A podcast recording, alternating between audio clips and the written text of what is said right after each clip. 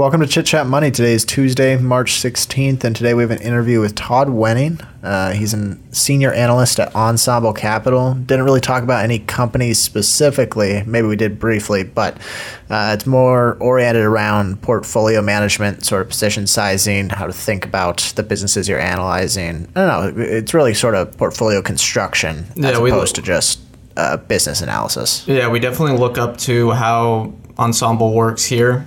Um, and I think any investor that's looking at a way to build a strategy, you know, allocation stuff, trimming, when to, all, all that stuff that goes into actually managing a portfolio, they have a lot of, I think, great insights on it. And yeah, that's what we talked about during the interview.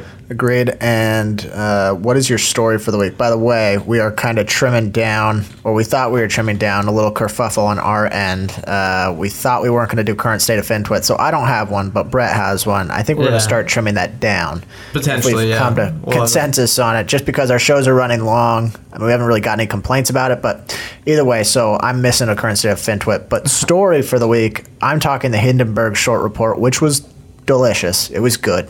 Yeah. Uh, and you Every haven't read now. it yet, so um, it'll be a little more entertaining that way. But what are you talking about? Uh, there was that news report that Facebook has 10,000 people working on AR VR projects, so augmented reality and virtual reality. Very interesting. Um, thought that number was huge, and we're going to have a discussion around that. Okay, and then uh, we have our hot water buy, sell, hold anecdotal evidence. But before we move on, sales pitch time. Yeah. Uh, and the orders have been coming in. Good, People are using great. Seven Investing. Which well, is that's great. that it's an easy product to sell because the team over there is so great. Uh, when we talk about investors we respect, I mean the the ones we know the best are you know Simon Erickson, who is the creator of Seven Investing, and Matt Yeah. Cochrane. Uh, we respect their investing styles a ton, and the whole the rest of the team. Um, Yeah. they have six people right now. And they're going to have their seventh uh, because they do love the number seven. So they have seven advisors, seven picks a month. Uh, but yeah, I mean, if you want we say it every time. I mean, there's no reason not to, to try it out, at least with our uh, promo code CCM, $10 off at checkout. Yep. Uh, that was all right. There's our sales pitch. Here we go. Welcome to Chit Chat Money. On this show, hosts Ryan Henderson and Brett Schaefer interview industry experts and riff on the world of investing. As a quick reminder, Chit Chat Money is a CCM Media Group podcast. Ryan and Brett are also general partners at Arch Capital, and Arch Capital may have positions in the securities discussed in this podcast. Anything discussed on Chit Chat Money by Ryan or Brett or any other podcast guests is not formal advice or recommendation. Now, please enjoy this episode. Okay, welcome in. I'm going to kick things off with the Lordstown Motors Mirage. So, Hindenburg released a short report on a pre revenue SPAC called Lordstown Motors. Uh, and this was an actual short report, so they do have a short position. There have been times when they do stuff where it's like they try to uncover a fraud or something like that, and they don't actually short it. Uh, I think they did that with Clover Health. But uh, anyway, Lordstown uh, is, like I said, a pre-revenue SPAC. It's an EV company, so you've seen this story a million times, I guess. But they created a rendering of an all-electric truck that some people thought would sort of mirror the F-150, the Ford F-150, and it could lure some truck drivers over to sort of this electric. Uh, to an electric vehicle future.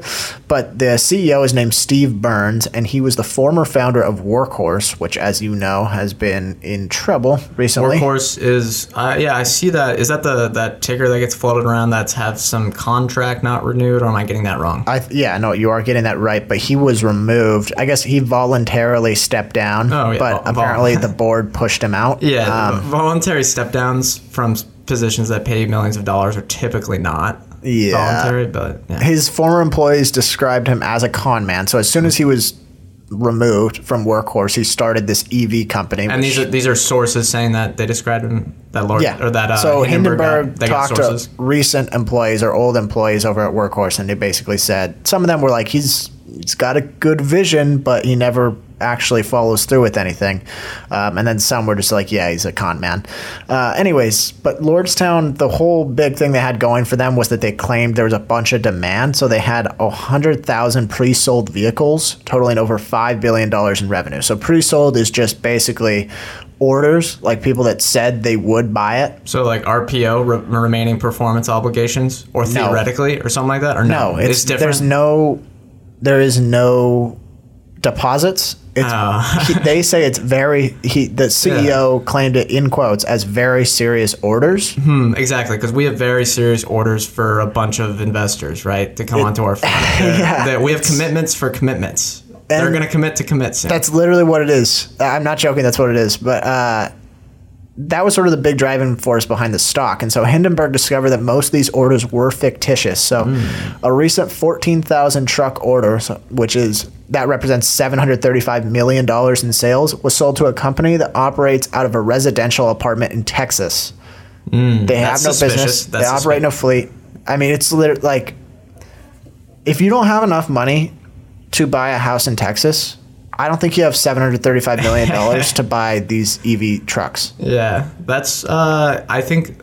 I'm sorry, sense. maybe I'm taking a leap there, but it seems That makes it was just an average residential apartment. I think you might be onto something. Anyways, uh, another fifty-two and a half million dollar order came from a two-person company operating out of a Regus.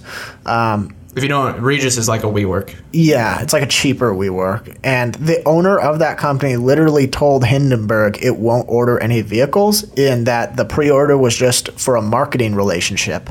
So that owner wasn't in on it. They were like, "Yeah, we'll do it, but I'm not controlling whether you count this as quote sales, kind of like that." Well, yeah, so the, apparently these agreements are non binding. So it's just if you have, you basically give them this letter of interest that says, if you guys produce or manufacture this car, we will consider ordering.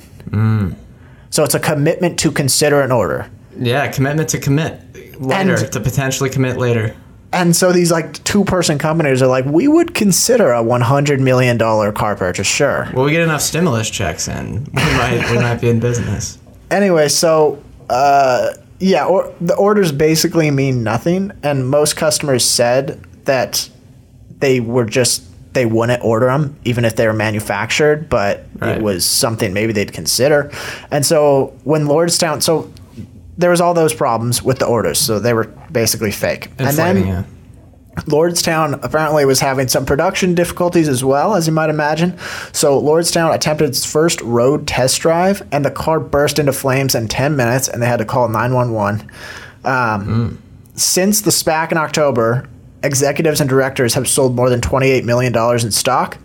Damn, not as they gotta bump those numbers up. It's not like uh, who is it? Trevor Milton. What is he worth? He's still he sold his Nikola's stock, correct? Or maybe he still owns part of it. Well, you can't just Uh, sell it, you can't sell too much, or else people will lose faith. Well, that's true. That's true. You got to keep the cult going. or you can have a backup plan where you sell it to fund a quote trip to Mars, but that's for other it's people. the anyway so this is all basically fictitious and the ceo seems like a scummy guy um, no, surprise. do you think this is the tip of the iceberg for EV the EV frauds, the EV pre-revenue stuff? yeah Uh, yes.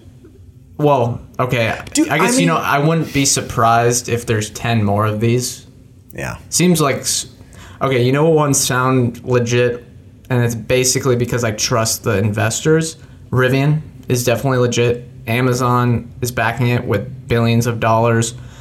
That seems totally legit because I mainly because I trust Amazon's judgment and they have a a legit order for hundred thousand trucks.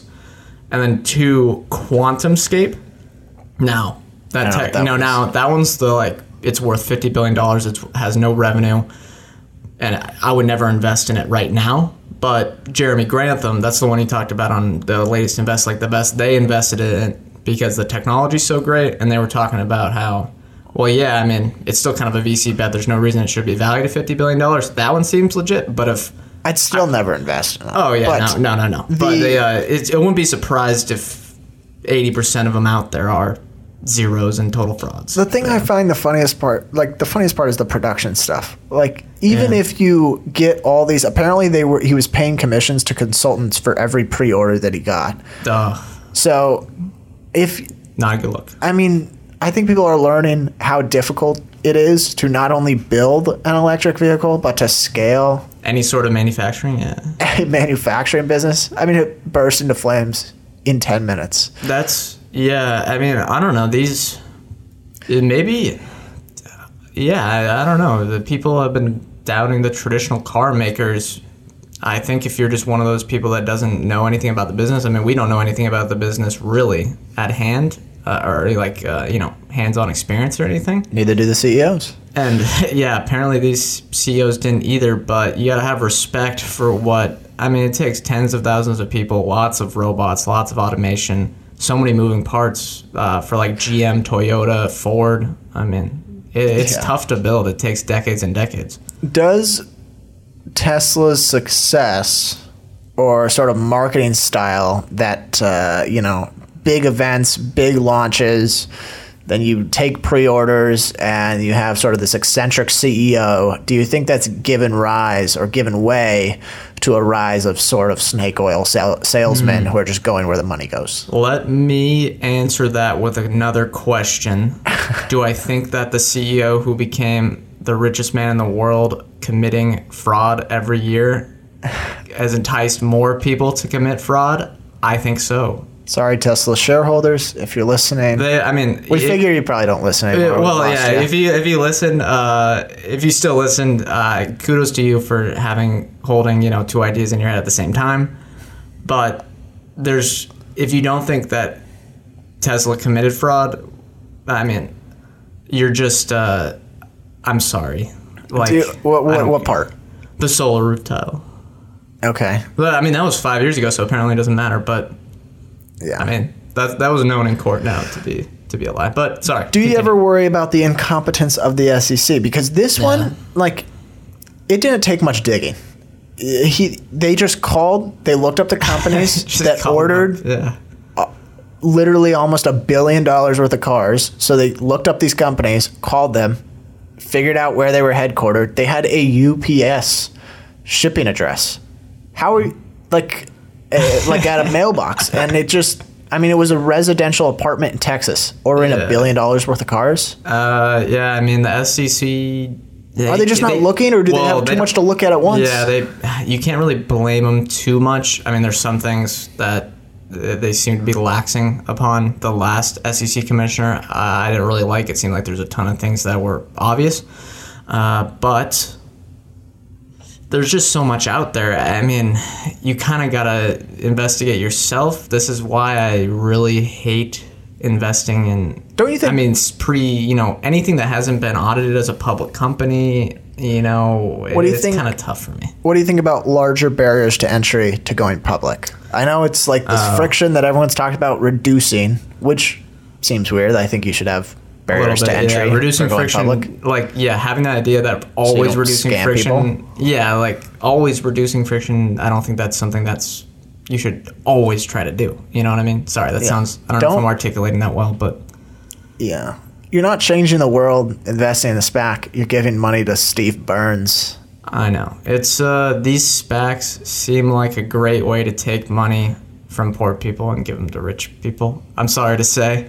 Yeah. Uh, but that's what it feels like, and it makes me feel bad. But the SEC, I hope they get more funding and can really actually do their job well. But it seems like they're just overwhelmed, right? Like there's yeah. just there's too much there's to too much. Yeah. take care of. All right. Uh, Facebook AR. Now, yeah, this might be a little more optimistic. Depends. Well, you might think it's a little dystopian, but it seems like some cool technology. So we'll get into it. Um, it was a big story, really, that I think could have a lot of implications across many different industries. I think it'll make investors ask a lot of questions, which we'll hopefully talk about at the end. But you know, quick backstory: Facebook has a history over the last few years of trying to get into the AR, and when I say that, it's augmented reality and virtual reality stuff. So they acquired Oculus, which is kind of their VR gaming thing, and they acquired Control Labs, which is that one company that had the thing on your wrist where you could control like um, a computer with your fingers because it connected to the you know nerves in your uh, nervous system and connect to your brain. It's pretty cool. Uh, that one was the technology was just Was that the Josh Wolfe thing? yeah. Did they So- yeah. that? Yep. Yep. That was them. You didn't want them to sell to Facebook, but yeah, uh, you're thinking of that correct. And they have a sh- you know they have a lot of history of investing in that with R and D. Right now, apparently they have ten thousand people or twenty percent of the company working in VR, AR, and hardware, which I thought was extremely interesting. And Facebook wanted to buy Unity in 2015. So clearly, management, Zuckerberg wants to. This is where like all of their R&D is focused. And now it's a complicated topic, so I'll try to sum it up quickly. Oh, I misspelled some here. One second, sorry. Uh, but they, they wrote a post on it about what their vision is. Uh, but to understand it, you know, there's a ton of moving parts. So Facebook Labs has like a 10 year vision to create an AI powered, contextually aware interface for AR glasses combined with wrist based motion sensors, which is the Control Lab stuff, to become the next computing paradigm i guess is kind of the you know the actual correct word here um, does that all make sense because Yeah. i basically took those words from their blog post Yeah, it makes sense. Um, get.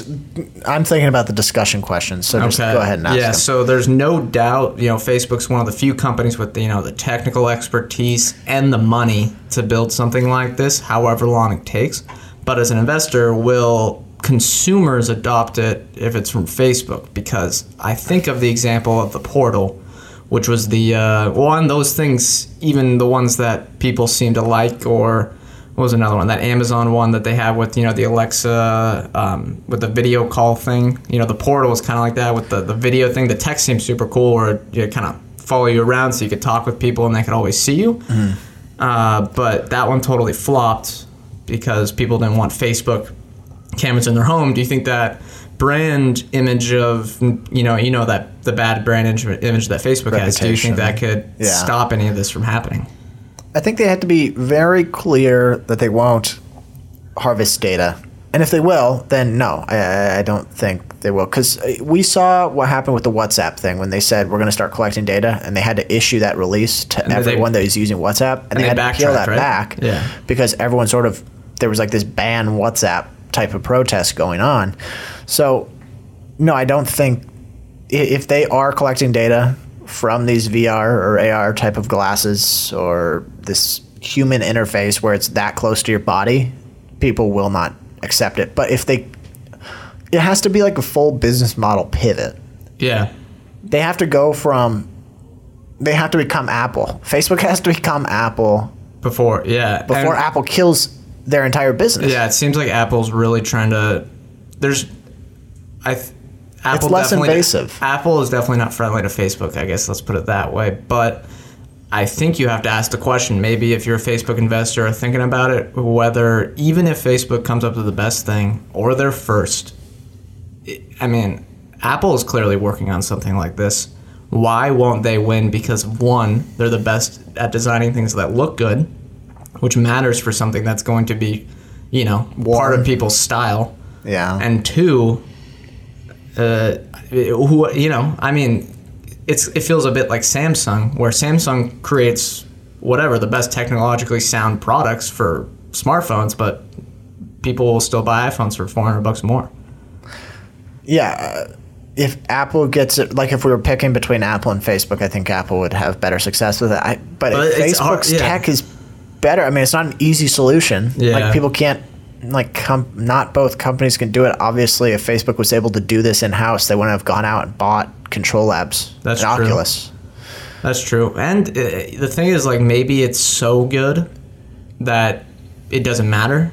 But I, I wonder, like, I don't know, is it really something that people are looking for? Is it, or is it a problem looking for a solution? But the other question I had so Eric Seufert uh, I hope I'm getting that right. I don't know who he is, but he seemed a lot more um, knowledgeable about this industry, which is something we are not that knowledgeable about. But he had a good article outlining why this recent push into AR as kind of the story Facebook is telling, uh, because they're, you know, you have to think when a company, you know, leaks news or news gets leaked, typically it's intentional.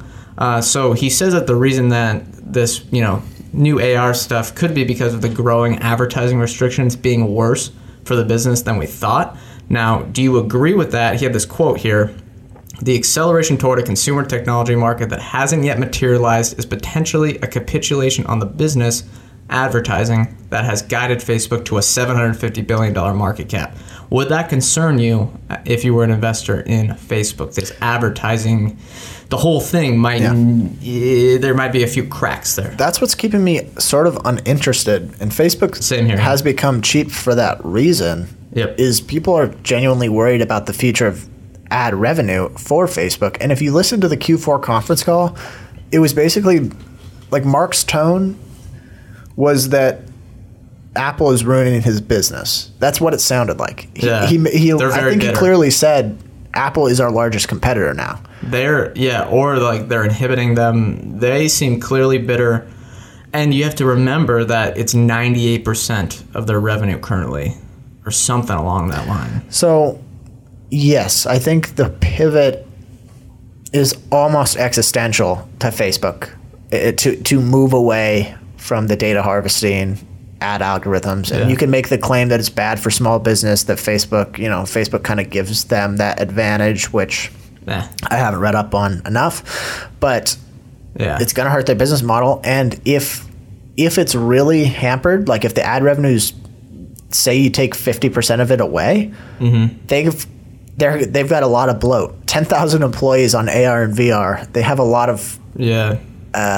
costs that they're going to have to trim down Yeah, and it, it reminds me. People are like, "Well, is Facebook the future sin stock?" And that means that they could be, you know, people hate them, uh, but they could be, uh, you know, I don't know, do well over time. Their earnings do a lot better, similar to an Altria group. That's kind of the number one I, you know, people think of for the sin stock. But the thing is that multiple has got to come down to a sin stock level before uh, before it can be considered. I think people might not have had, uh, thought about that. But last one before we move on from an investment perspective. So you mentioned this. You know, we are you are worried. I think we're in consensus that it is worrying that advertising stuff will face major headwinds. But can the growth of stuff like Facebook and Instagram shops? You know, they, they seem to be re- doing really well with that e-commerce stuff, this AR VR platform, or even payments through WhatsApp counteract that. Does that, you know, I actually the more that I think through this I think 2020 was the peak year for Facebook and yeah, it'll you're coming on that as such. train, huh?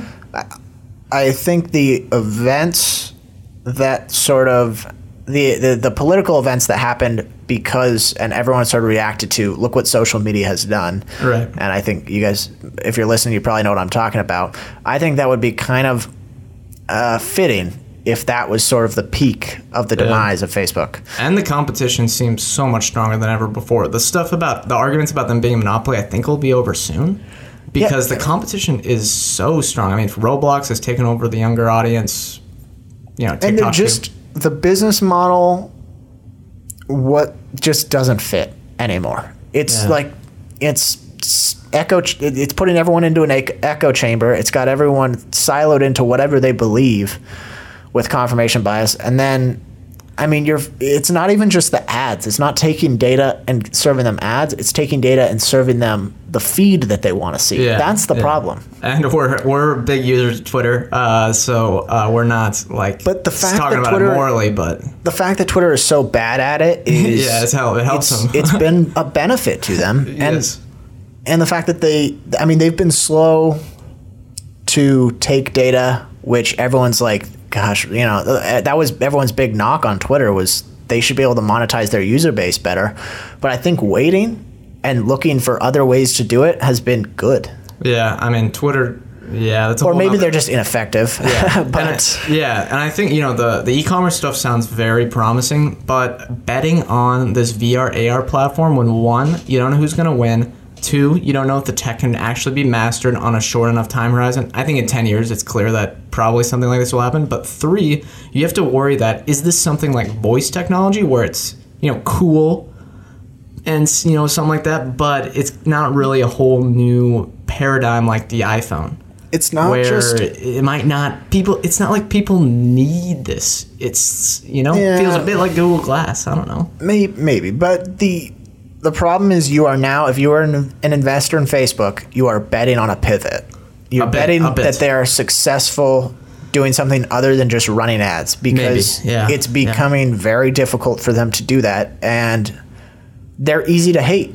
They're easy to go everyone against Facebook, yeah yeah and i you know which is a problem. yeah we could we could definitely be wrong here you could definitely look at it in this time period and say like, wow, that was a total bad call. Maybe the Right. advertising headwinds aren't as real as we think. It might be one of those cases where, you know, it's how we think it is versus how it actually is, and from whatever bubble we're in. But uh, I don't know. Okay, it, how- it's keeping me yeah, out of it. Two years from now, you'll you'll see. All right. all right. Will I'm calling Oh. the demise. This is the top. I It's am not the top. I am. Uh, I am in your. I'm in your camp, but I am not. This is, and this keeps me out of investing in Facebook in general. I, with the, I'm not 100 percent certain with any anything that's going to happen with the company. Yeah, no, I have no money invested on either side of it. But, But uh, current state of FinTwit, Okay. kind of pivot there. Uh, what do you have? Because I totally forgot to have anything for this. Yeah, it's it's okay. I think this one will be quick, but a good conversation. So we've been making fun of NFTs, uh, as most people have. Clearly, um, again, I'm. Non fungible tokens. Yeah, I am. Uh, you know, nothing's 100 percent certain, but I'm 98 percent certain that the Top Shot stuff will go down as the peak of the bubble. I mean, it's clear. Uh, well, fun fact: one of the investors we respect, uh, Chris Bloomstran, he changed his background on Twitter to the the Beeple thing. I troll- honestly haven't kept up with all this Beeple and NFT yeah, so that, that one's the big it, one. so- It got sold. The, the the picture or whatever got sold for sixty nine million dollars. Oh, okay, But you know he's thought I heard kind of trolling him by Right. putting it as his Twitter background. If you understand what I'm saying? Yeah, yeah. Good subtle joke there. But I think I found something that might be useful. So there's this newsletter called The Generalist. They raised funds through an NFT structure for the group that's going to cover the Coinbase IPO. So like random people can participate in owning this newsletter. I think uh, very confusing. Could have stuff wrong here, but it feels like something is actually getting backed. So like they have a share in the maybe the revenue here. Uh, I don't You get lost it. me. You I don't get me. it. So like it's a way for people to invest in this newsletter.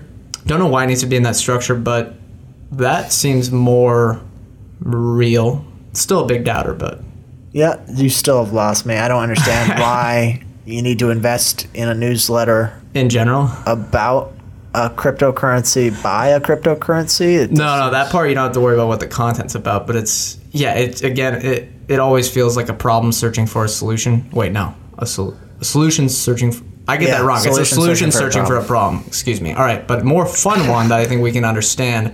Coupang, the South Korean Amazon. Sure. That looks legit. Read the S one.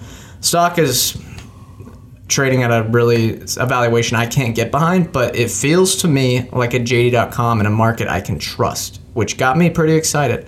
I know I stole that from Dennis Hong, but yeah. Hmm.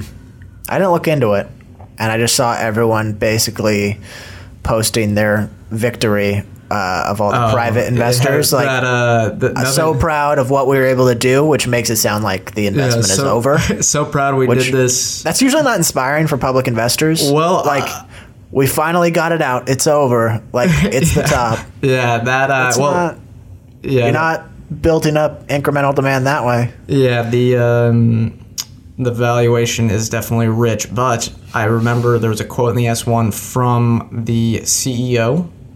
And he said something along the lines of, "We want to optimize long-term free cash flow per share, maximize long-term free cash flow per share, while Wow. minimizing shareholder dilution." So I was, You're, you I were was all, excited. You're sold. oh, All right. yeah.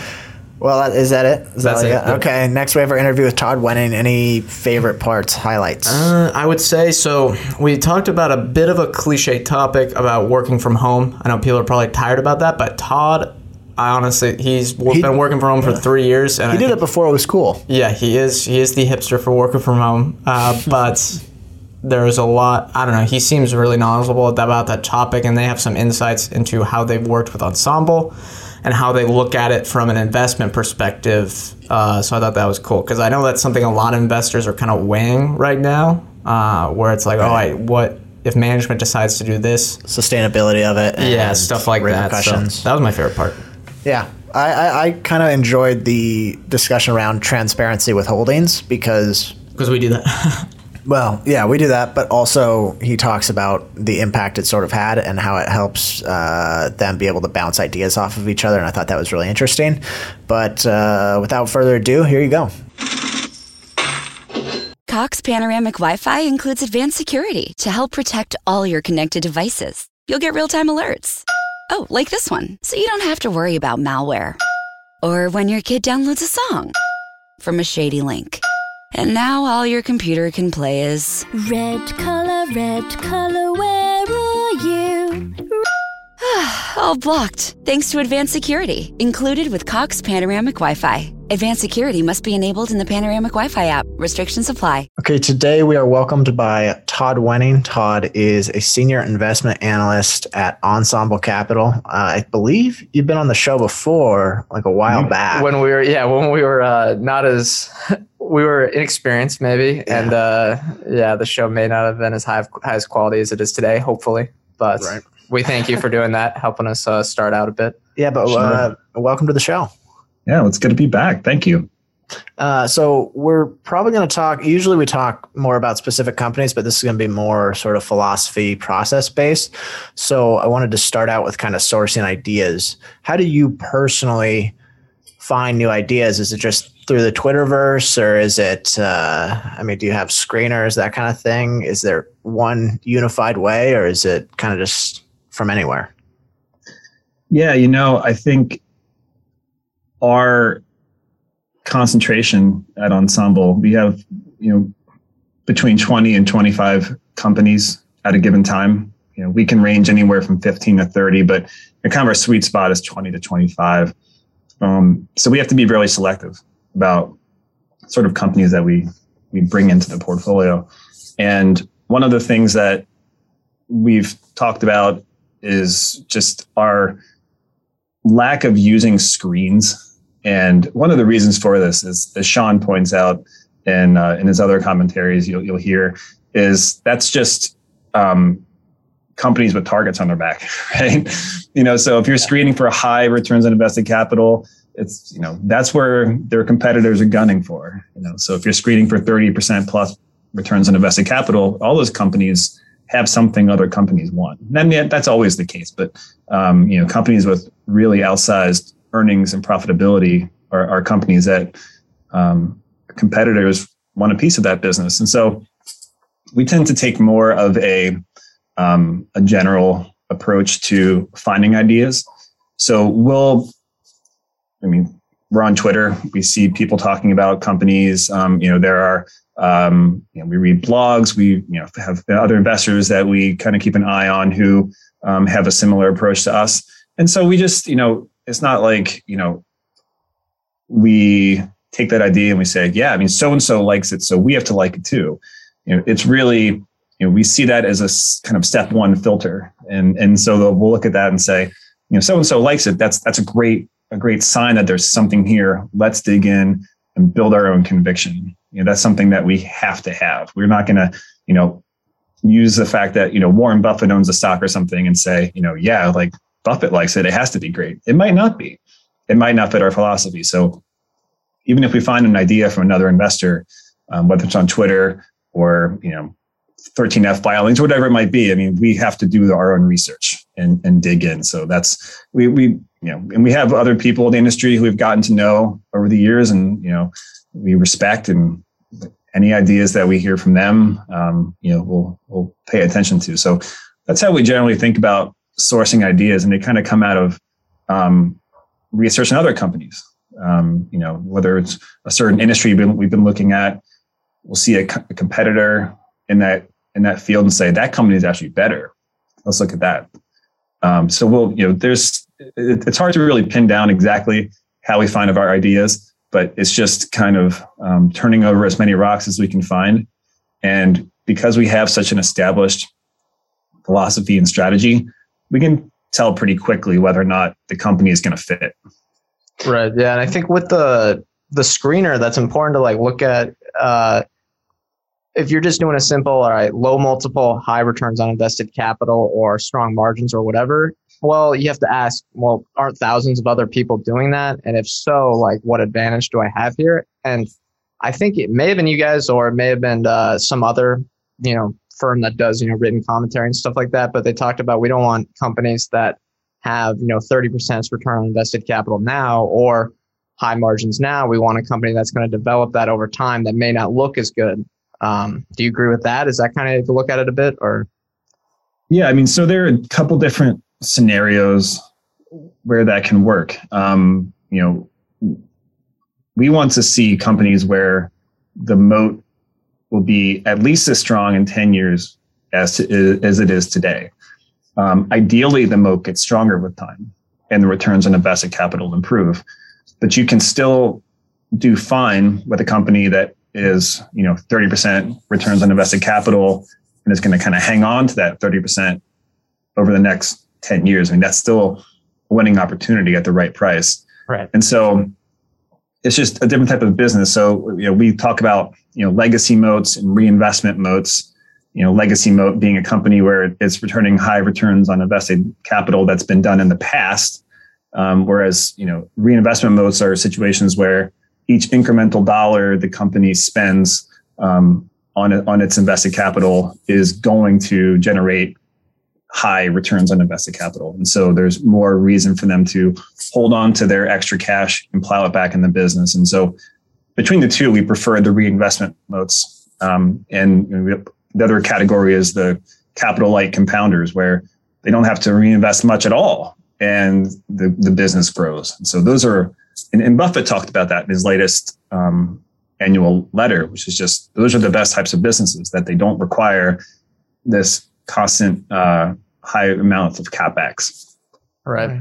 Do you guys? Uh, you said you hold like twenty to twenty-five companies. Do you break them out into sort of like these are Todd's companies that he knows really well, or do you know sort of all 20 to 25?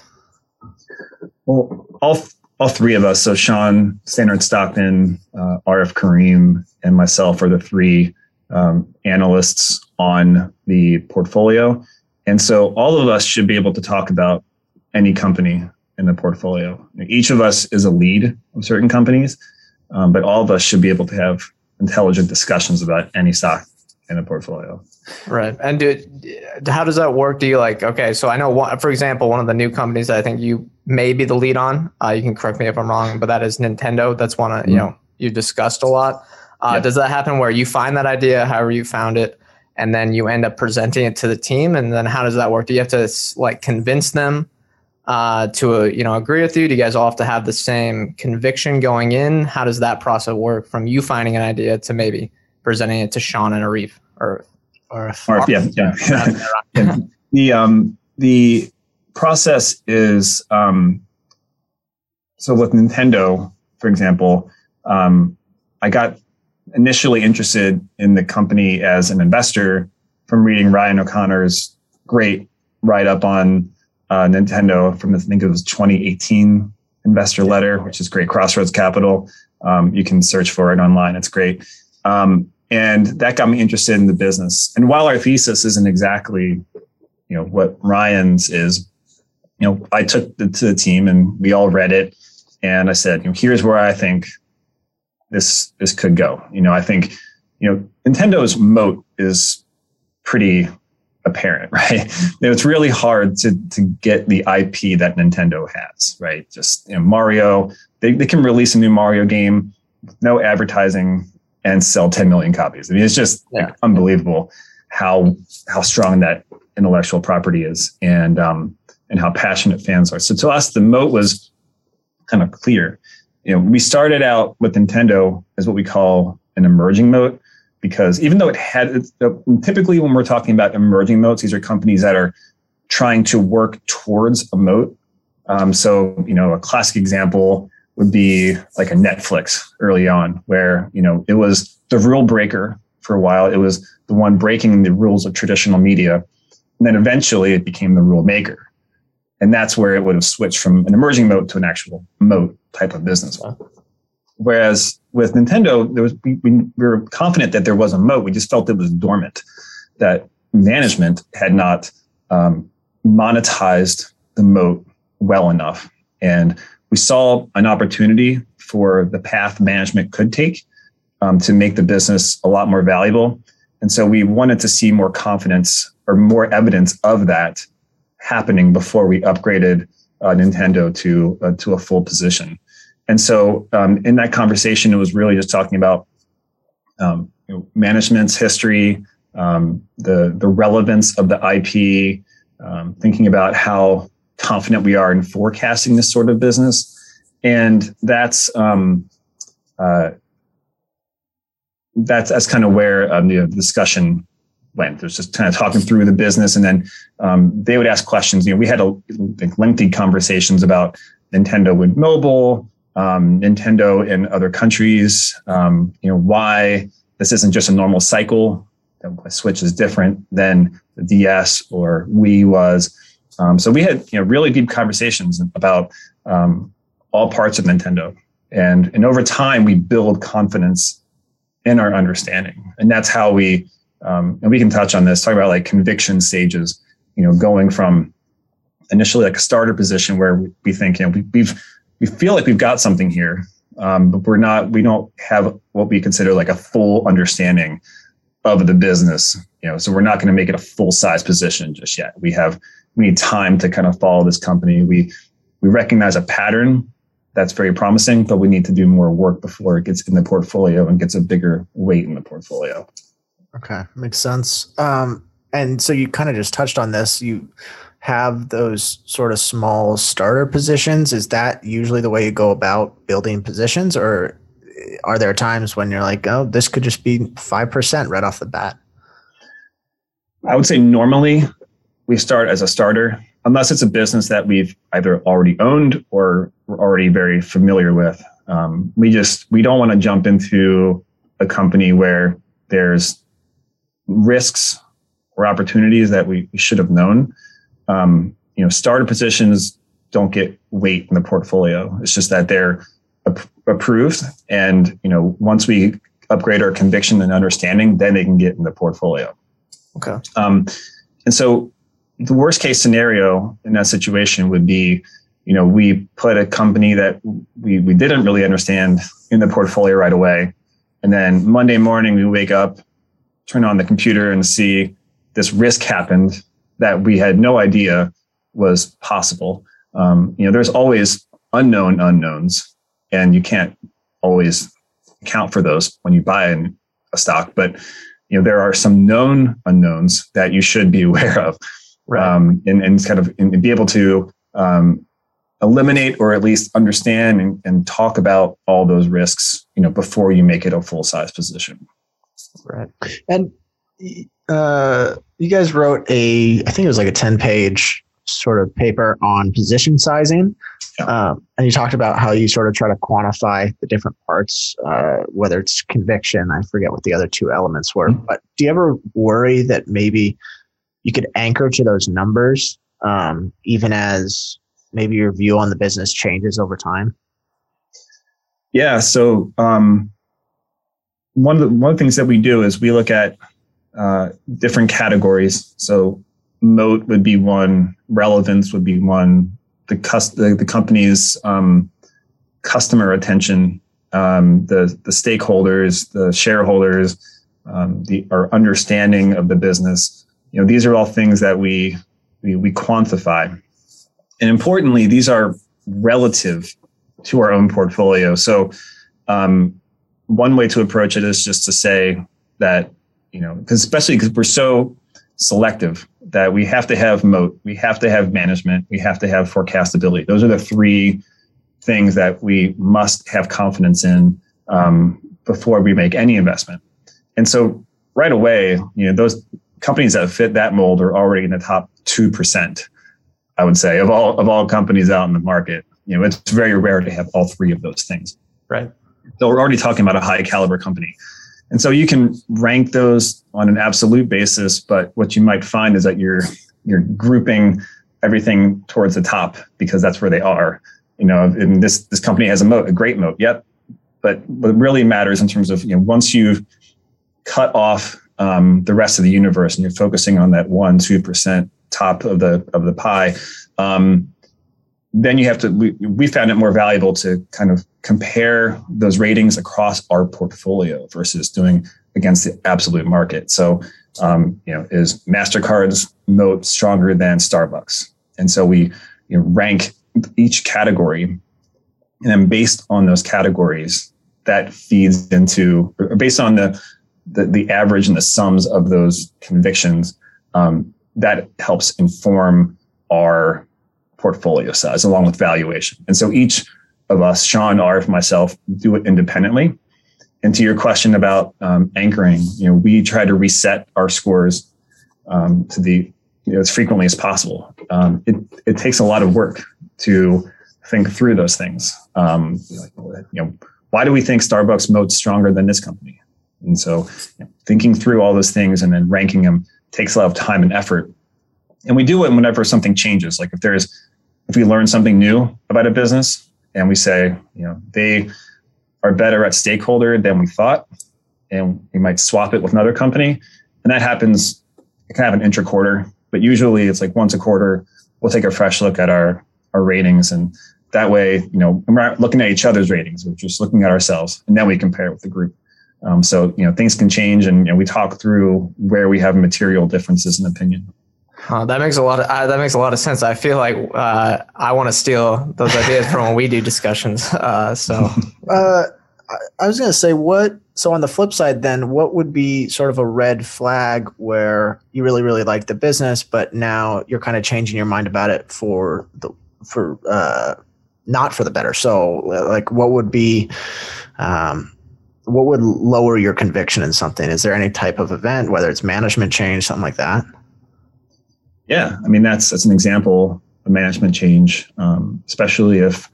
And that's one of the benefits of having, you know, being explicit about your conviction across categories is you can say, you know, I see the moat slipping, or I see the relevance slipping, and that's kind of the red flag. It's like, you know, something is going wrong here. Let's let's talk through it a little bit more. Um, you know, if we lost confidence in the company completely in that category, it wouldn't be eligible for the portfolio anymore. So um, you can see a new competitive threat. Um, you might say, like, if you were, you know, like we used to own before I joined, we owned Time Warner, and in better understanding Netflix, we realized, you know, Time Warner is in in trouble. Right? Yeah. You know, Netflix is is gaining this momentum, and so we we Sean and, and the team before I joined, you know, they exited that position. Um, and so that's just an example of a situation where, you know, we didn't have a system in place at the time, but my, my guess is that, you know, you've started seeing concerns about the moat slipping from a highest rank to the lowest rank. And then it's, you know, the next step is out of the portfolio. Right. Okay. And I guess bringing up Netflix is a good example of, I think, you know, if someone from the outside looked at your, uh, the holdings in your guys' portfolio, if someone's a traditional value investor that's really hard set on buying, all right, we can't buy it unless it's super cheap, they might look at it and say, like, all right, these companies are trading at high multiples. But you know, you guys still have a value investor's mindset. So how do you weigh that with the idea that again, historically, most exceptional businesses do trade at a premium valuation? Yeah, no, it's it's funny. We'll we'll get people who look through our portfolio and go, wow, you know, these are all great companies. Like, but what's up with Netflix? right. Yeah. and so we, we get that, we get that question a lot. And I think, um, you know, one of the things that we have increasingly valued over time is insight alpha, just having a differentiated viewpoint and that, that we, we believe is correct. Um, and that will help us, you know, as we model, we can model the business towards that. And um, that was that's been the case at least to present on Netflix. Is you know Arif is a lead analyst on Netflix and had I said a very differentiated and what's proving to be so far pretty correct in terms of thinking about where Netflix was going, and we've modeled the business appropriately, and you know, the market's kind of catching up with that. Um, you know, it's one of those situations where things the process has had a very good outcome and so that's one thing we we're trying to do a lot is you know trying to really understand the underlying business, understanding the business better than the average investor, and that really helped. I mean, especially I mean we were tested in this big time in March of last year when the market started falling. You know, we had a like a crash course meeting over I think two or three nights. Um, you know, I was up till you know midnight and beyond my time and um, and just going through all of our companies and kind of testing all the different downside risks um, you know how long could this company go without revenue right without you know until things the, the value of the business becomes impaired and so we had really deep conversations about each of our companies and it was kind of neat because all of them came through, right? We were like, yeah, this is a great company and we understand it really well. And if we had we not had conviction in those businesses going in, if we didn't feel like we had a good understanding of the unit economics, the culture, the business, the management team, we would have probably gotten shaken out exactly the wrong time. So, you know, having that conviction and that understanding, a deep understanding of what the business is about and how it operates, know, really helps in those situations. It is funny how, uh, like looking back now, like a year ago, everyone started modeling out like zero revenue for every company. And I guess looking back, it seems like it might have been an overreaction. But I mean, to be honest, I, I found what companies that I truly believed in and understood. And then I yeah. found a couple that I was either following or like maybe had a position. And I was like, oh, I guess uh, maybe I didn't have as much conviction as I thought. Yeah. So, um, I want to talk about uh, the way you guys. I mean, you're very transparent about your holdings at Ensemble. So I'm curious, uh, what's the purpose of that? Because there are a lot of hedge funds don't disclose that, and it's kind of their secret sauce, if you will. But Ensemble has been very transparent about it. So, have you guys seen any benefits from that? Yeah, I mean, beyond what we disclose as an open-ended mutual fund, um, you know, we we update it every quarter, um, or maybe, maybe it's monthly, every quarter. Um, but either way, you know, we have the whole portfolio out there, and um, it's kind of neat and this is we found this too with our blogging and being on Twitter is you get connections you didn't expect, right? So you know people see that you own um, Masimo, for example, and um, they'll reach out and you know we've we've been we've owned Masimo for for five years, seven years. Um, would love to kind of chat with you guys about how you're thinking about it. And so that's you know, one of the benefits that you know accrue to us for that. Um, you know maybe down the road when we get to a certain size that might be disadvantage to us um, i don't i don't see that being the case um, but you know we uh, we like being transparent um, we like sharing our ideas um, you know we've we've been just amazed by you know the type of people who have written to us over time and said yeah we've been following you guys for years we had no idea um, and you know starting relationships with those folks um, and then that just compounds the learning um, on our end and our insights. And that's just proven to be a, a great advantage to us.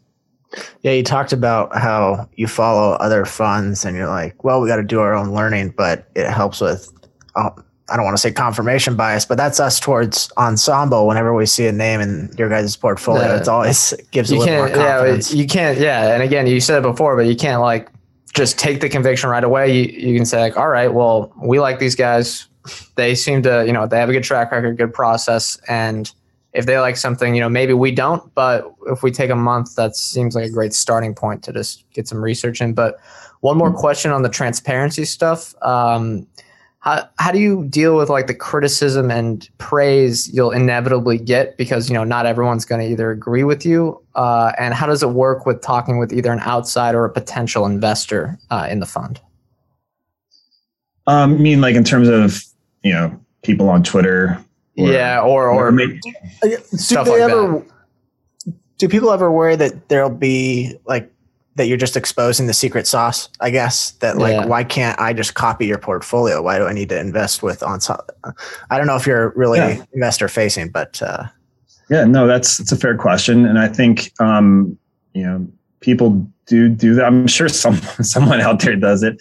Um, you know, and I I would say that uh, if you knew like the inner workings, that would might you might be turned away from that because you know things happen in between the month, things happen in between the quarters when we update. We have discussions as a team. Convictions might change, valuations might change, our position sizes will change, um, and so you know if it's not real time, you're gonna you're gonna have a, a, a difference you know, in terms of our, our performance and yours.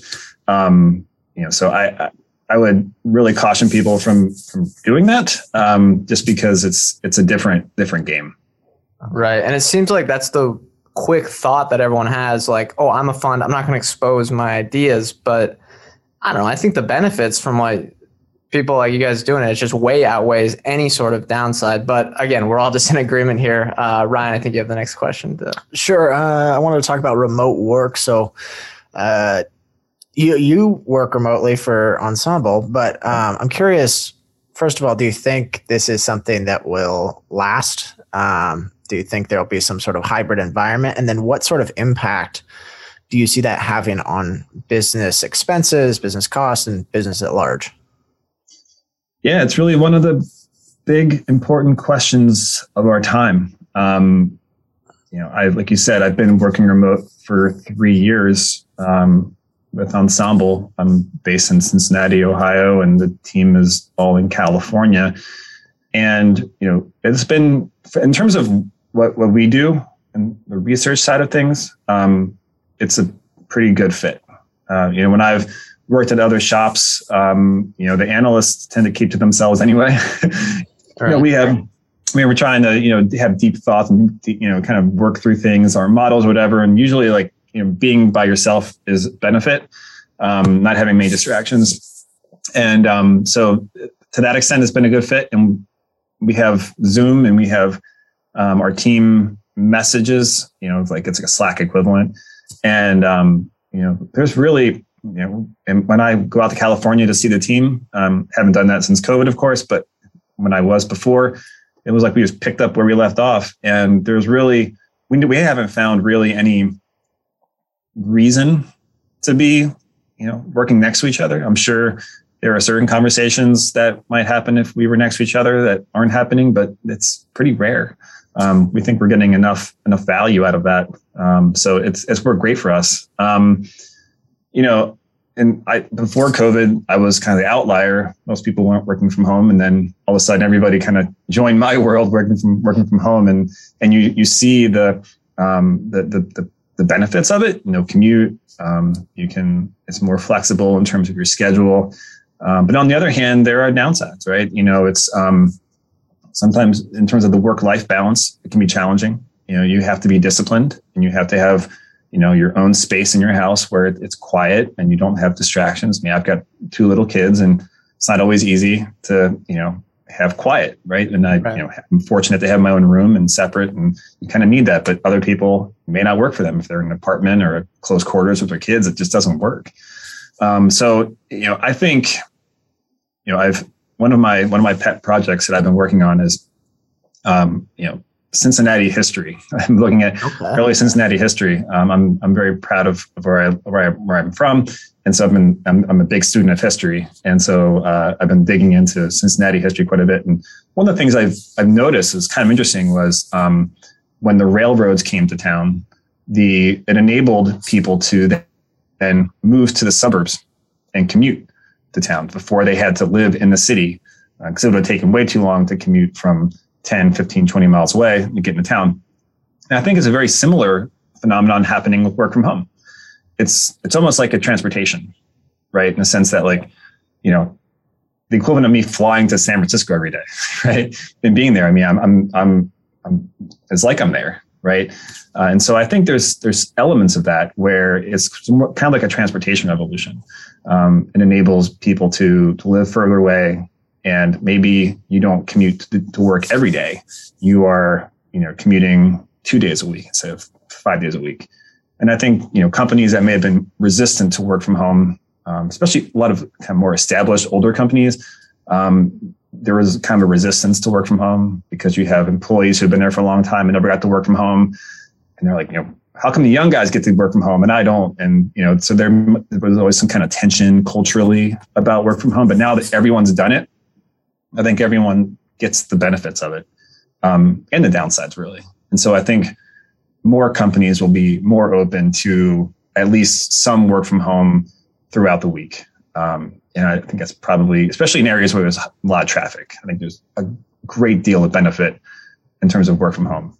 Um, I think in terms of how it impacts businesses, each business will be different, of course one business that's really been interesting is Starbucks uh, because Starbucks their their morning day part has been so important to the business. You know, right. there's, there's people commuting to to work, picking up coffee, um, and, you know, taking the train to town, grabbing a cup of coffee, going to work. Now they're not, doing that, and they're not getting their day started until nine thirty, and that kind of cuts out a big part of the breakfast. And so, um, what Starbucks has has noticed is, you know, people have been going out later in the day, bigger, you know, having larger group orders, um, ordering more food, and they're also closing and remodeling some of their urban stores to kind of fit this more of um of a grab and go concept. Um, you know, less seating, more convenience, um, and I, so I think that business has been changed. I think for as shareholders, and we think for the better. Um, you know, because of, of these these new dynamics, and so um, now that schools are reopened, mostly across the country, and you know, parents are getting out of the house, driving their kids to school. You know, they're passing Starbucks, and things are starting to normalize a little bit more. But you know, that's just a classic example of how work from home can impact a business. You know, really throw off its uh, its day to day operations. Right. Did it- or God. Did Starbucks once try to endeavor into like wine? Uh, Did I, am I getting that right? Do I Hey, right. Our producer Brady's nodding. I think that's yeah yeah they had like and i think they still are they still have some stores out there um, i know when i lived in chicago they had one It was kind of like starbucks late night or something where you could come and get like a cheese plate and wine or something um, but i don't think that scales you know nationally it's probably Yeah. more just as a, like a you know it, it's interesting to see how starbucks has um, evolved from its original approach of being a third place for people between home and work. It's really becoming like a a beverage refueling station.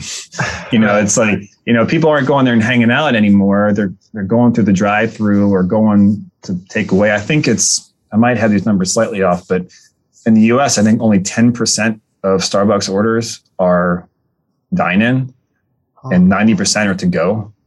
And so if you're Starbucks and you've invested in all these, you know, retail footprints with seats and, you know, it's just, you don't need that. And so you're seeing more and more Starbucks, the ones that are opening are smaller indoor footprints and have drive-throughs. And you know, that's going to be a more mobile, mobile to go type of orders. And so it's just Starbucks evolving. Then, uh, with work from home more in general, do you care about what management is saying? Like, I know, for example, Netflix is kind of anti work from home. Do you care what the philosophy is, or do you kind of just think, all right, the management team, if we trust, say, Reed Hastings or um, Ted Sarandos, the executive team at Netflix, if we trust their judgment, they know what's best for each individual situation? Yeah, I mean that's something that each company has has to do. I mean, some businesses require in present um, in presence um, uh, human workers. I mean, you need to have Yeah. people there for whatever whatever reason. Um, I, I may not know why Netflix needs to have people there, but you know, I trust Reed and and Ted Sarandos to make those calls. Um, you know, I would say I would like to see companies be more open-minded for this um, and uh, because there are certainly some employees that would be more productive from home. Um, it just depends. And again it comes back to like a cultural thing too. I mean um, some business cultures thrive on people being there and others not so much. And so it, it's it's a case by case basis but you know i think it's it's wrong in my opinion, generally speaking, to suggest that work from home is um, not not an option. It's just Right. it, it strikes me that that it should be an option in situations where it it it makes sense um, for certain people. You know, I you know we talked a lot about in the team. You know, people want to. I think I think Reed. I think it might have been Reed who said, um, you know, stole the line from Hamilton. You know, you want to be in the room where it happens right? So like if you're if you're an upcoming you know analyst something, you want to be next to your PM and and you know be in those discussions and be in person and get to know them on a personal level. And to an extent, that's absolutely true. But you know, I, you know, I've spent maybe a few weeks of my life like, with with Sean and Arif in person, and we know each other pretty well. And so it's it, it's I think there's there's there's a lot of change happening. Um, you know, I, I, I would think that especially younger, um, you know, executives would be, you know, or have grown up or spent more time in this sort of digital communication world and maybe more inclined, um, in generally speaking, to you know work from home and remote arrangements. Right. And what do you think about uh, how that impacts, like, you know, cash flow margins or earnings margins, uh, or sorry, profit margins, like whether if someone's doing work from home that could have a permanent impact, like benefit, or if they're going to have to invest in, you know, real estate? Is that something that you guys consider when underwriting an investment, or is it kind of just a minor impact? I mean, so far it's been been pretty minor. We haven't had any serious conversations about you know, what happens to margins if people are, are working from home. We haven't seen a lot of evidence. Companies that we follow haven't talked about that being a real benefit. Okay. Um, but it'll be, it'll be interesting to see, um, you know, how that works out because you think about, you know, where Ensemble is located in the Bay Area, um, commercial property is very expensive to rent, and um, to bring someone on from Ohio and not have to, you know, add another floor to the lease um, is a big difference, right? Um, so I think the more you can incorporate remote workers, less less onus the the company has on you know expanding its commercial real estate footprint, which is certainly a cost in some areas. Um, but there are other other parts of that too, where you know that also means that the employee has to cover certain things that they wouldn't have before, like electricity and water and whatever it else might be. So you know, but that's all that's all baked. That can all be baked into compensation. Right. Uh, we are you going to mention Dropbox, Ryan? Or I guess no, I can. I so the company we own is Dropbox, and they right before the pandemic uh, bought what was it a billion dollar lease very, uh, for yeah. 13 or 17 years yeah. in San Francisco. And they're trying to sublease some of it now because they w- have gone to a basically hybrid work from home environment. Uh, but they impaired it by, I think, that asset by $400 million. So yeah, tax I, I write off. Tax, quick tax write off, I guess. Yeah. Uh, but that I mean, uh, I don't know. Yeah, that, that commercial real estate part is interesting as well. But that does make sense that the expenses might just flow to benefits because you know the employees need to be taken care of when they're working at, at their own place. But Ryan, do you have what uh how, how do you think about a hybrid environment? Do you think that's something that would work at let's say let's use Netflix as an example. I guess maybe that's a bad example because Reed doesn't like that, but uh, like uh, people have cited concerns that there might be some favoritism shown to the people that work in the company or at the mm. office more often. Do you think that's something that could work at most companies? Yeah, I think again, it really depends on the company um, and the culture. Uh, you know, I think up in your neck of the woods, um, REI did something similar where they built out a, a recreational equipment uh, company, um, built a shiny new uh, headquarters, and a year later, after COVID, sold it. And I think to Facebook actually, which is kind of interesting. Um, so I think it, you know, there's uh, certainly companies where you know being present matters quite a bit and will help you um, accelerate your career. And that's really up to the employee to make that decision. Like if if it was if it was, you know, you can work from home and realize those benefits, but also realize that the risk of that is not moving up as fast as you might if you were working from here. Um, you gotta make that trade off. And this is, this happens sometimes with, with companies where, you know, they'll say, you know, you should really, like, let's say you worked for a contractor who was in you know multiple cities around the country. And let's say they were headquartered in one country and you worked or one one, city and you worked in another city. And management came to you and said hey you know you can stay in your current city and your current lifestyle but if you really want to move up and make a lot of money you need to move to headquarters and so it's kind of that same situation where it's like you know you have to think about the balance um, some companies it doesn't matter quite as much um, and others it does so uh, it's really going to be up to the employee in that situation. And you you would hope that you know whatever the the management team um, is is aware of that, and so you, you don't want to lose employees who would have worked for you and could have been very valuable to you um, as a remote employee, but they don't want to be in in the home office. So it, it's it's dynamic, and it, it really depends on you know what the person's roles are and how important the in person um, uh, experiences.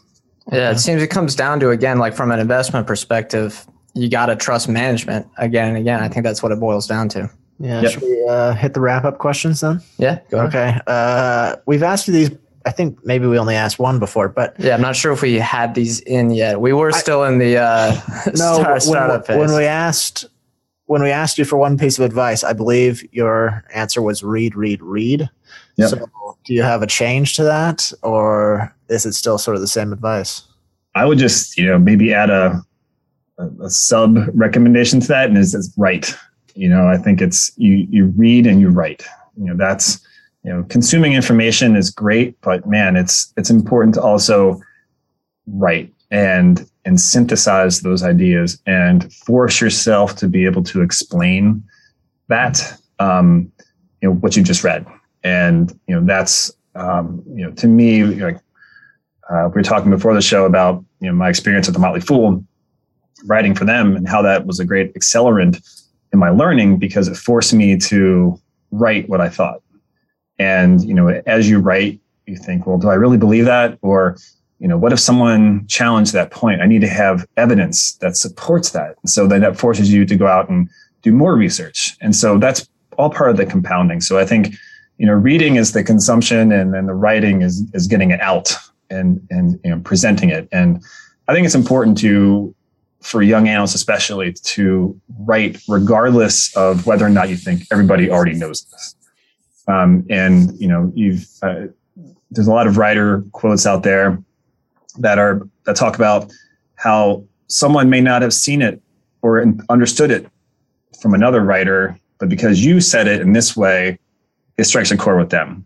Mm. And so it's important to write um, in your own voice, and and even if you think someone's already said this a million times, I mean, look, eh, you know, Ben Graham basically wrote everything there is to know about yeah. you know investing right yeah. so what we're so what we're saying is just kind of layering on top of you know those foundational principles and writing them in, in different ways and and thinking about different um, ways of interpreting that information and so um, never be afraid to hold back because you think oh someone's already said this before because in investing someone already has the uh, yeah that comes that intelligent investor example i think works perfectly for that um, that point because everyone recommends that at, to read that at first. You know, the Intelligent Investor. I think I got recommended that. I probably gave it to Ryan when I was teaching it or showing him a little bit. Mm-hmm. But it's a terrible first book.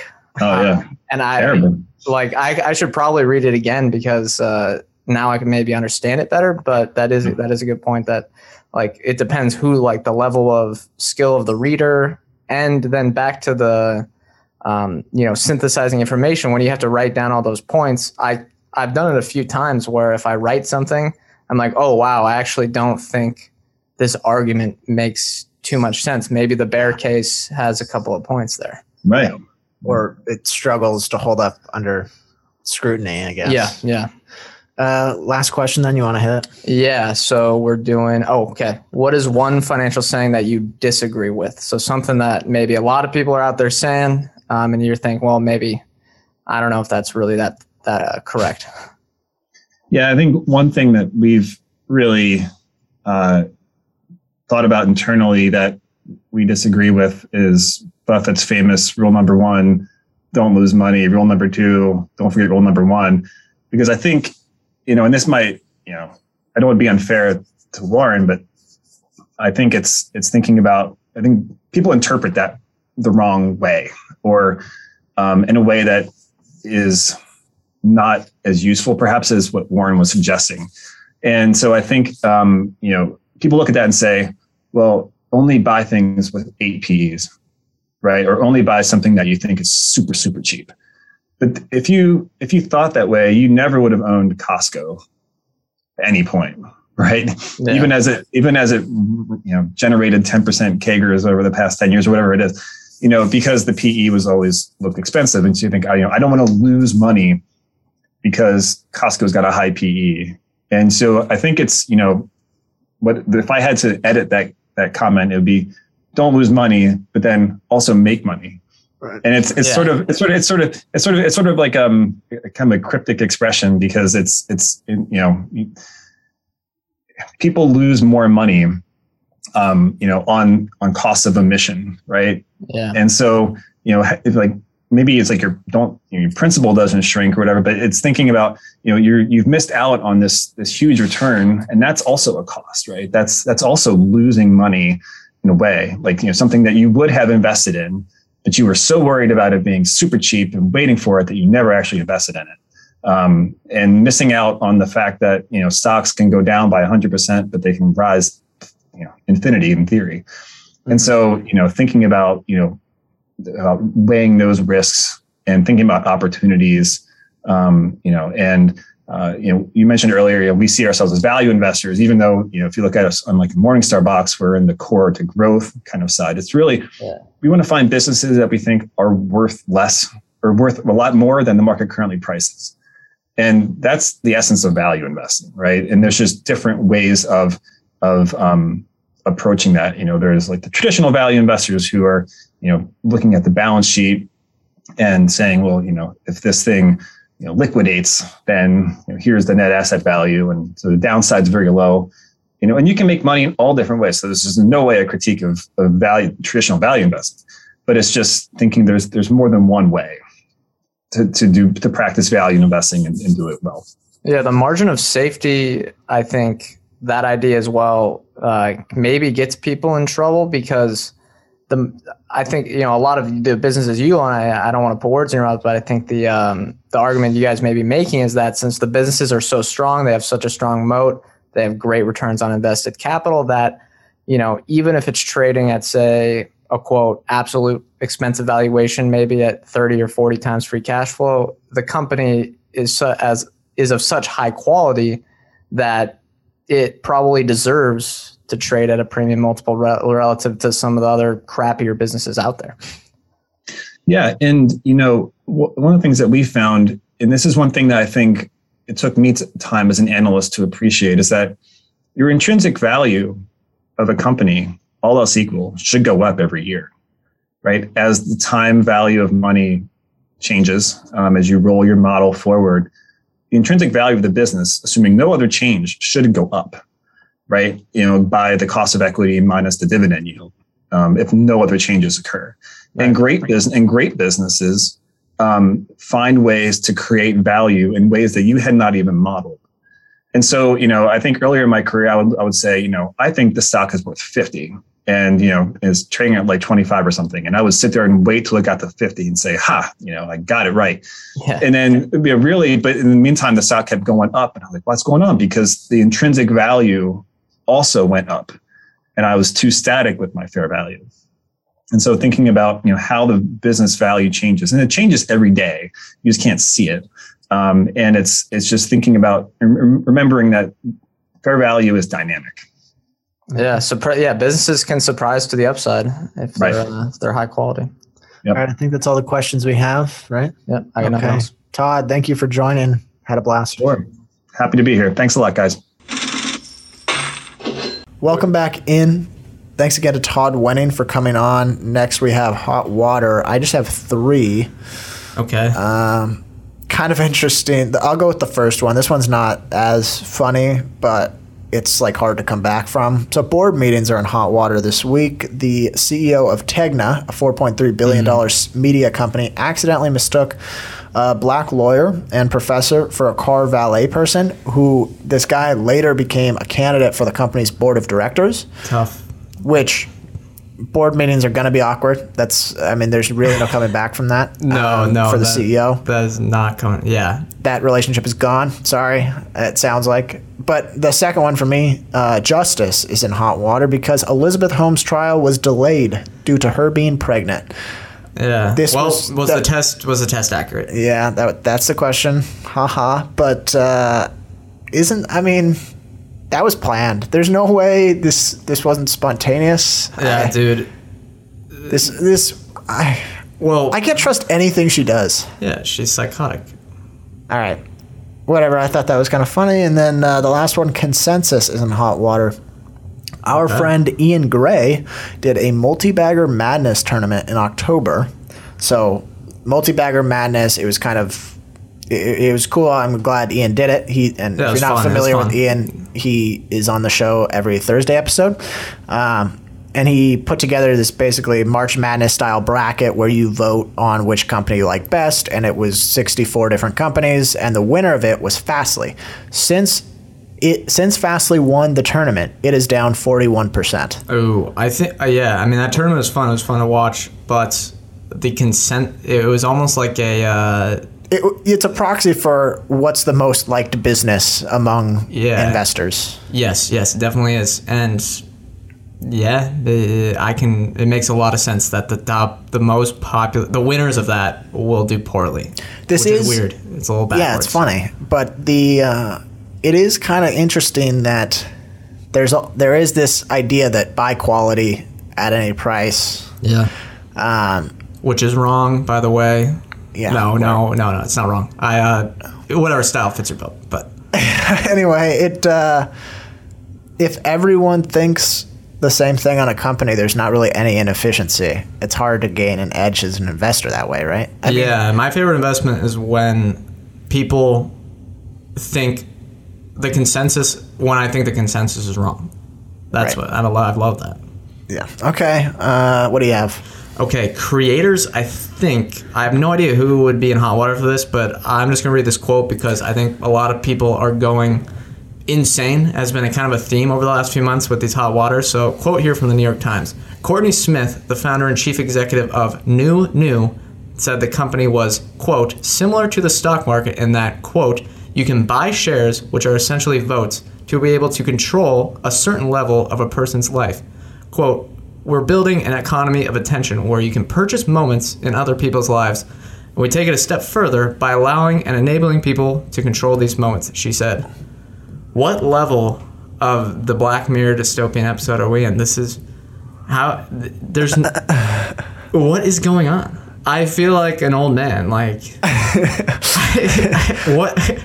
Yeah, I mean, I didn't really understand what you just said, so I, I'll be honest. I'm so far behind in the NFT stuff; it makes no sense to me. I've tried to keep up, and I they're like, let me every time I read something, they're like, let me explain how this works, and it's like the Fed. just makes it worse. Or it's like someone's like, let me explain how the Fed works, and then I go, cool, I'm gonna learn what the Fed does, and then after, no, same thing with same thing with NFTs. And yeah, they're like, well, you get ownership in that, like, it's like digital art. It's like, but you don't own anything at the same time. You don't actually own anything, but you pay eno- you pay money to own it.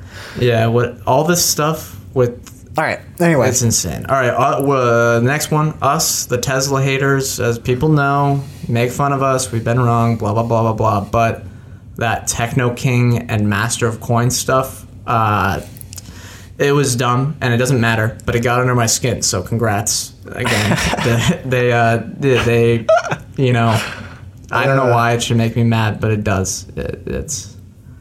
It's, All right. It was funny. I'll admit it was pretty funny though. objective achi- Yeah, I don't mind it, and it's not like. I mean, I just find it funny that Bloomberg has to report it. That That's probably the best part. yeah, yeah. All right, next one is Morgan Stanley. So here's a job description quote, reporter banking in New York, New York. The Wall Street Journal is seeking a reporter to cover the most storied firm on Wall Street, Goldman Sachs. This is a marquee beat at the center of markets and finance. I thought you said That's the this was Morgan paragraph. Stanley. Right? That's the first paragraph. Next paragraph, not in the headline, you will also cover Morgan Stanley. Oh, Tough look from old tough lay. yeah, from Morgan Stanley. They're a sponsor of the golf tournament this weekend too. There's some cringy ads with Justin Rose. Last one, okay, last one. More Goldman Sachs workers. Uh, th- this is a tough anecdote for anyone that works in um, is like a you Banking, know IB. yeah, or just anyone in general that you know sees their boss when they're on vacation. So this is from, I assume, a Bloomberg article. Few things annoyed Solomon, who is Goldman CEO, more last year than an encounter with a junior employee in the Hamptons. The Goldman Sachs boss has told lieutenants how the underlying underling walked up to a restaurant, introduced himself, and pointed to associates with him in the middle of the workday. Now, probably not smart by that worker, but a little bit hypocritical by old uh, our DJing CEO at Goldman Sachs because he was had to be in on vacation too. But he can do whatever he wants. Well, yeah, that's true. But the uh, Yeah. apparently they're not. Apparently he doesn't like work from home, or is using this- that as an excuse to not go work from home. I have this picture of investment banks in my mind, and I never want to go visit one because I want it to stay the way it is. What's the picture? This corporate hierarchy where it's like floors above. They take buildings, and the junior employees are on level one. Everyone kind of talks down to them, and then like the CEO is on the top floor, and it, you just it, there's no intermingling. You don't skip floors. It's, all based on margin call. yeah, essentially. Yeah. And they all have each person you're not allowed to wear. Uh, the junior employees can only wear like a three hundred dollar suit, and then you have to wear like that two thousand dollar suit if you're on the top floor. Yeah. And if you're a really, really good employee, you just leave. yeah. I don't know. I yeah. Uh, Hazing is rampant. It's something that I, yeah, I picture that in my mind as well. it's like a cross between. Yeah, it's it's like Har- you know Harvard cross between a frat and uh, super intelligent people. I don't know. Yeah. All right. Uh, that's it. That's all you That's have, it. right? Yeah. Buy, sell, hold. Buy, sell, hold. The theme this week is SPACs that I know you'll never touch. Uh, so, Oh. Nikola, Lordstown Motors, and Virgin Galactic. Okay, you know, we just talked about the stuff with Lordstown Motors, but Virgin Galactic is, I don't know, that's just a never. Like, They're all Come on. nevers, so good luck with that. Yeah, to buy one. okay, Nikola has the investment from GM, right? Sure. To be honest, I mean, I don't again, even know if they closed on that. Oh, that's a commitment. That's another commitment to potentially commit. Possibly, yeah. Uh, it's possible commitment to commit. Uh, You have okay, I'll, I'll, go- I'll just I'll ride with rationalize a purchase for I'll, of them. I'll, ri- I'll ride with Nikola just because of the GM investment. Lordstown, yeah, no, we'll we'll we'll hold that, but we're selling Virgin Galactic because You and I mean Schmoss it's just both. yeah. I mean, well, yeah, because Chamath is selling, you got to ride with Chamath, but I mean, it's just the the EV SPACs are a bet on hope, but Virgin Galactic's a bet on just fantasy. Yeah. I don't. I mean, it's really not that different. It's just that the people that were It's harder though. it's is. way harder. It's a lot harder. Um, and but they were taking those pre like they were taking the orders that I want to rides essentially. Oh, yeah.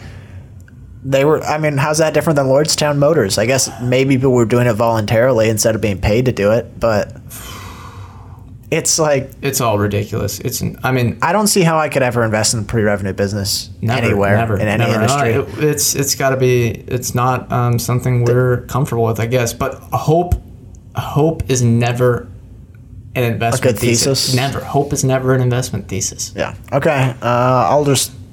That was the hardest one we've done in a while. Yeah, it's hard to like some of those. Uh, anecdotal evidence. Mine's kind of more serious, uh, but I saw a tweet that I thought was kind of interesting. And so it asked, why do people use enterprise value instead of market cap? And at first, my first instinct was because it, you know, it takes into account like the net cash and all that stuff, but or, or investments, anything like that. But shouldn't the market cap price that in? Uh, no, no. It's uh, I think it's nuanced. I think it's nuanced. Uh, I'm trying to visualize it. A bit that was kind of the idea was like well and everyone in his mentions were like well enterprise value includes net cash position it's like shouldn't the market cap ex- i mean if you're buying the business you've probably looked at the net cash position Yeah, I think it. Well, i mean it's kind of an efficient market theory but Well, no, I don't know. I mean, the no, I, it's one of those where it really doesn't mm, like. Okay, for example, when we look at say Altria Group, I, I bring this up so much just because it's something we actually own, but the dividend yield is based off of the market cap and whatever the share price and stuff like you know whatever that that little connection, but Uh, the enterprise value doesn't come into play with that. So I think that can really, sh- you know, cloud people's judgment. But because when we you look at like, all right, we're investing for at an enterprise value to blank free cash flow or operating income or whatever, mm-hmm. uh, that might make. Oh, no, don't I, might be talking non. I might be just talking nonsense i've here. I, yeah i've been thinking about it like i don't know if enterprise value is that important of a hmm. metric well, yeah, yeah. I. Th- I mean, you Again- shouldn't. again, maybe is it's not one or the other. Maybe Yeah. there isn't one that's that bet much better, and it's coming from an enterprise value guy. I've been in the enterprise value camp, and now I'm starting to realize maybe the merits not. might be less than I thought. Well, yeah, if you look at market cap, I think you just have to look at it and then consider the cash position and consider the debt. Like you just don't ignore Right. any debt. Um, a lot of the times they're going to be so similar it doesn't matter. But just don't ignore yeah, don't ignore the debt and Uh, yeah, I mean, all all that matters is free cash flow per share over the long term. That's all. That's all I care about. sound like a robot. But Yeah. all right, what uh, what do you have? Uh, okay, just- just one. So something we I think we talk about is do we think the the little mini mania that we consider that's going on? We talked about it a lot this week again with the EV SPAC stuff, um, and we worry about is it just kind of in the Twitter sphere? Is it just kind of a niche thing where it's not going mainstream? But I have some anecdotal evidence, some real stuff that is not just the Twitter bubble. So, talk with someone the other day, someone who's not really in investing, and he was saying that, yeah, I was talking with my friends, and they all were telling me how I have to invest in these electric vehicle companies. Uh, they're all like in the construction industry. You got to invest in these electric vehicle companies. These battery things are can't miss. I'm up 200% on these things. You have to get in on this, you know? Uh, and It is true. I mean, It's- that's where I get most of my most bubblish feelings. Is when I talk to someone who's not on Twitter and is Yeah. like, it's just "I'm buying it because hopefully it's the future." yeah the the this is real real anecdotal evidence i think that the ev stuff is just such a clear bubble You know, Or- it's astounding Yeah, the one I find probably the most entertaining is when the rising price is its own justification to buy the shares. yeah Where you have, where when you ask somebody why'd you buy that, they're like, "Well, look what it's you know, mm-hmm. well look what the stock's done. If I would have bought it two months ago, I'd be up two hundred percent." again that comes i like to flip that around when people are like dude the shares haven't gone anywhere for five years and i'm like i don't good I don't care. that's, that's, if That's people good. are that saying means that the intrinsic value is growing while the multiple hasn't. Yeah, i as long as the business is doing well on Right. the underlying. Um, but I'm gonna say, yeah, the two big themes are people that you know use nothing. Sorry, the two big quotes I've been thinking about in relation to a lot of this stuff are one, hope isn't an investment thesis, and two, uh, forget who started it, but nothing changes sentiment like price. Yeah. Uh, that is clear. But yeah, I mean, I think everyone kind of knows that. But on that market cap stuff, I'm kind of thinking if anyone has any like thoughts on that, because we really weren't. I could No, easily yeah, I probably should have prepared that one. But if you have any thoughts, if we're thinking that if you like one or the other, please please let us know uh, because we're kind of just now we middle right in the right in the middle. I don't know. All right. Well, I think that's going to do it. Thank you guys for listening. Thanks to Todd Wenning for coming on. We are general partners at Arch Capital. Uh, so, any limited partners or uh, investors may have positions in the securities discussed on this podcast. We are also not financial advisors. So, anything we discuss here on Chit Chat Money is not formal advice or recommendation. Thank you guys for listening. We'll see you next time.